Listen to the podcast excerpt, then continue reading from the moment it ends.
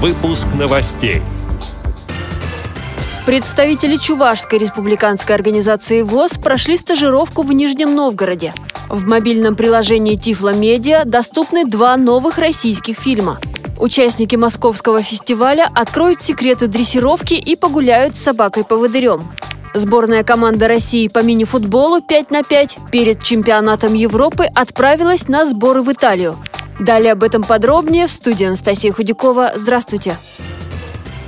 Двое представителей Чувашской республиканской организации ВОЗ прошли стажировку в Нижнем Новгороде по технологии социальной адаптации. Программа была рассчитана на три дня и проходила в общественной организации родителей детей-инвалидов по зрению «Перспектива». Обсуждали вопросы повышения активности молодежи с инвалидностью по зрению и пути вовлечения молодых незрячих в социальные проекты, Стажерам показали детское развивающее оборудование и сенсорную комнату.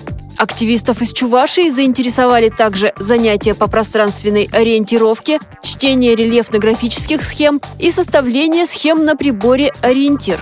Сотрудники перспективы подробно рассказали стажерам о технологиях привлечения ресурсов и участии в грантовых конкурсах, сообщает пресс-служба ВОЗ. В официальном мобильном приложении Всероссийского общества слепых для тифлокомментирования кино «Тифло Медиа» доступны два новых фильма. 22 августа на большие экраны вышла новая российская комедия «Трудности выживания». Она рассказывает о том, как начинающая журналистка Нина в погоне за сенсацией отправляется на необитаемый остров. Там ей предстоит пережить жуткий шторм, обман и другие трудности выживания – Возможность разместить тифлокомментарий предоставила компания 2D Целлулоид.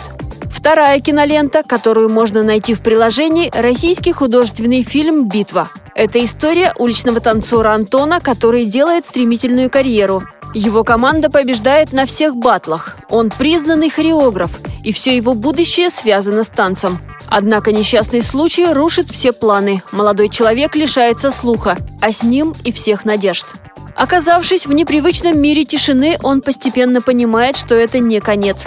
Страсть к танцу, воля к победе и любовь к жизни подсказывают ему новый путь к заветной мечте. Его главная битва еще впереди. Тифлокомментарий предоставлен кинокомпаниями Cinelab Production и Rock Films.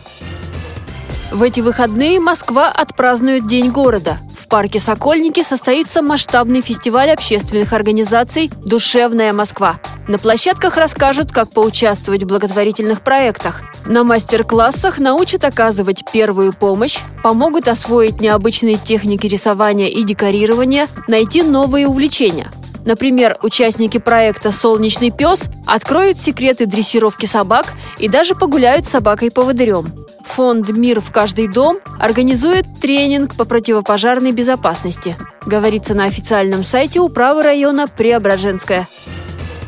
Сборная команда России по мини-футболу 5 на 5 улетела в Италию. Там сначала пройдут сборы, а 15 сентября стартует чемпионат Европы. Победа в нем дает путевку на летние Паралимпийские игры 2020 года в Токио. Перед вылетом старший тренер сборной Московской области «Спорт слепых» Николай Береговой дал интервью радио ВОЗ, рассказал о настроении спортсменов и главных соперниках. Команда отправляется, я думаю, в поднятом настроении. Ребята готовились, скажем, к этому очень важному мероприятию в течение, ну, я даже не сложно сказать, наверное, в течение двух лет после чемпионата мира, который прошлогодно завершился, сразу началась подготовка к чемпионату Европы, так как это отборочный, самый важный турнир, э, отборы на Паралимпийские игры. Команды очень высокого уровня, их очень много. Это и просто превосходная команда Англии, Германии, Франции, Испании. И все команды претендуют на попадание, естественно, на Паралимпийские игры. И будет очень сложно. Я практически, ну, все команды, вот 6-7 команд, очень сильные, хорошие команды. Первая игра сборной России 17 сентября с командой Франции. Завершится чемпионат в Риме 25 сентября. Эти и другие новости вы можете найти на сайте Радио ВОЗ. Всего доброго и до встречи!